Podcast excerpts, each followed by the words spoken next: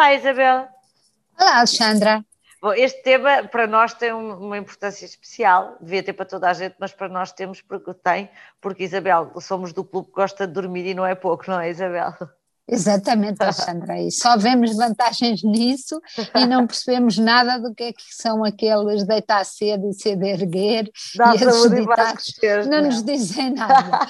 Aliás, Isabel, quando me perguntam o que é que eu fazia se ganhasse o Euro Milhões, a minha primeira resposta é eu jamais acordaria antes das nove da manhã. Era uma coisa que deixava por e simplesmente de acontecer na, na, minha vida. Mas, Isabel, é um tema que nós às vezes falamos aqui e, e que eu acho que, devemos continuar nesta nossa batalha, que é falar sobre a importância do sono. Por isso, hoje o nosso número é: no mínimo, durmam 8 horas por dia. Não ouçam o Presidente da República, não é saudável dormir 4 ou 5 horas por, um, por noite.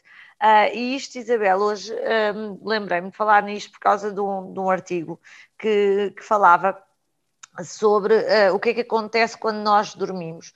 E quando acontece uma interação, uh, bom, quando nós dormimos, o nosso cérebro produz assim determinados padrões de ativação. Um, e quando dois desses padrões em particular se cruzam, que são pequenas oscilações uh, de sono e uma coisa que os cientistas chamam de sleep spindles, eu já explico o que é, as experiências que nós tivemos do dia anterior ou recentes, elas são reativadas. O que é que são estes sleep spindles? Basicamente é quando nós sentimos, a, a, sentimos que há uma interação entre o nosso cérebro e o ambiente exterior. E quando nós estamos a dormir, há, há, uma moderação dessa reação que nos permite, obviamente, continuar a dormir.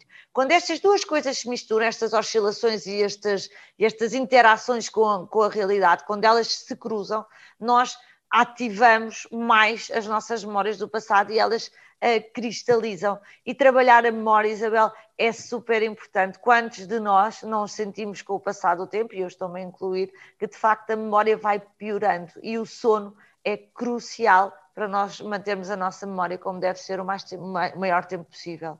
Eu acho que isso tudo que a Alexandra estava a dizer, essas palavras todas acabam por se resumir numa palavra que é magia.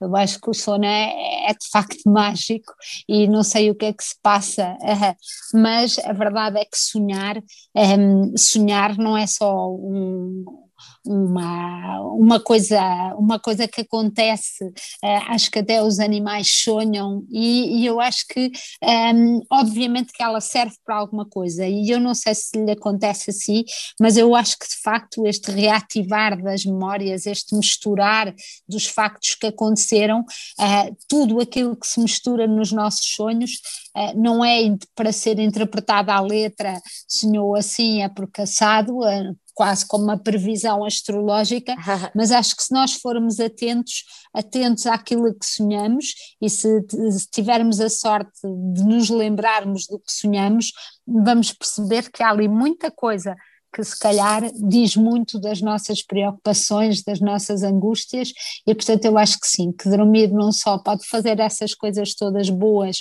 que estamos programados para, para que aconteçam no sono, mas também nos pode dar uma data de indícios de assuntos que nós se calhar temos que parar e pensar neles. É tão engraçado, é como se fosse um, um despertar da consciência na inconsciência, não é? Um, e, essa, e é quase uma maneira de nós arrumarmos informação na, na nossa cabeça e, e, as nossas, e as nossas emoções. Portanto, durmam, durmam a cesta, vão à garagem do, das vossas empresas a meio da tarde e vão dormir meia hora, que só nos fazem bem, não é, Isabel? Exatamente. e estão isolados. Agora que todos queremos não estar em contacto uns com os outros, dormir um bocadinho sozinho no carro, passa, Dá é, é recomendado. Exatamente.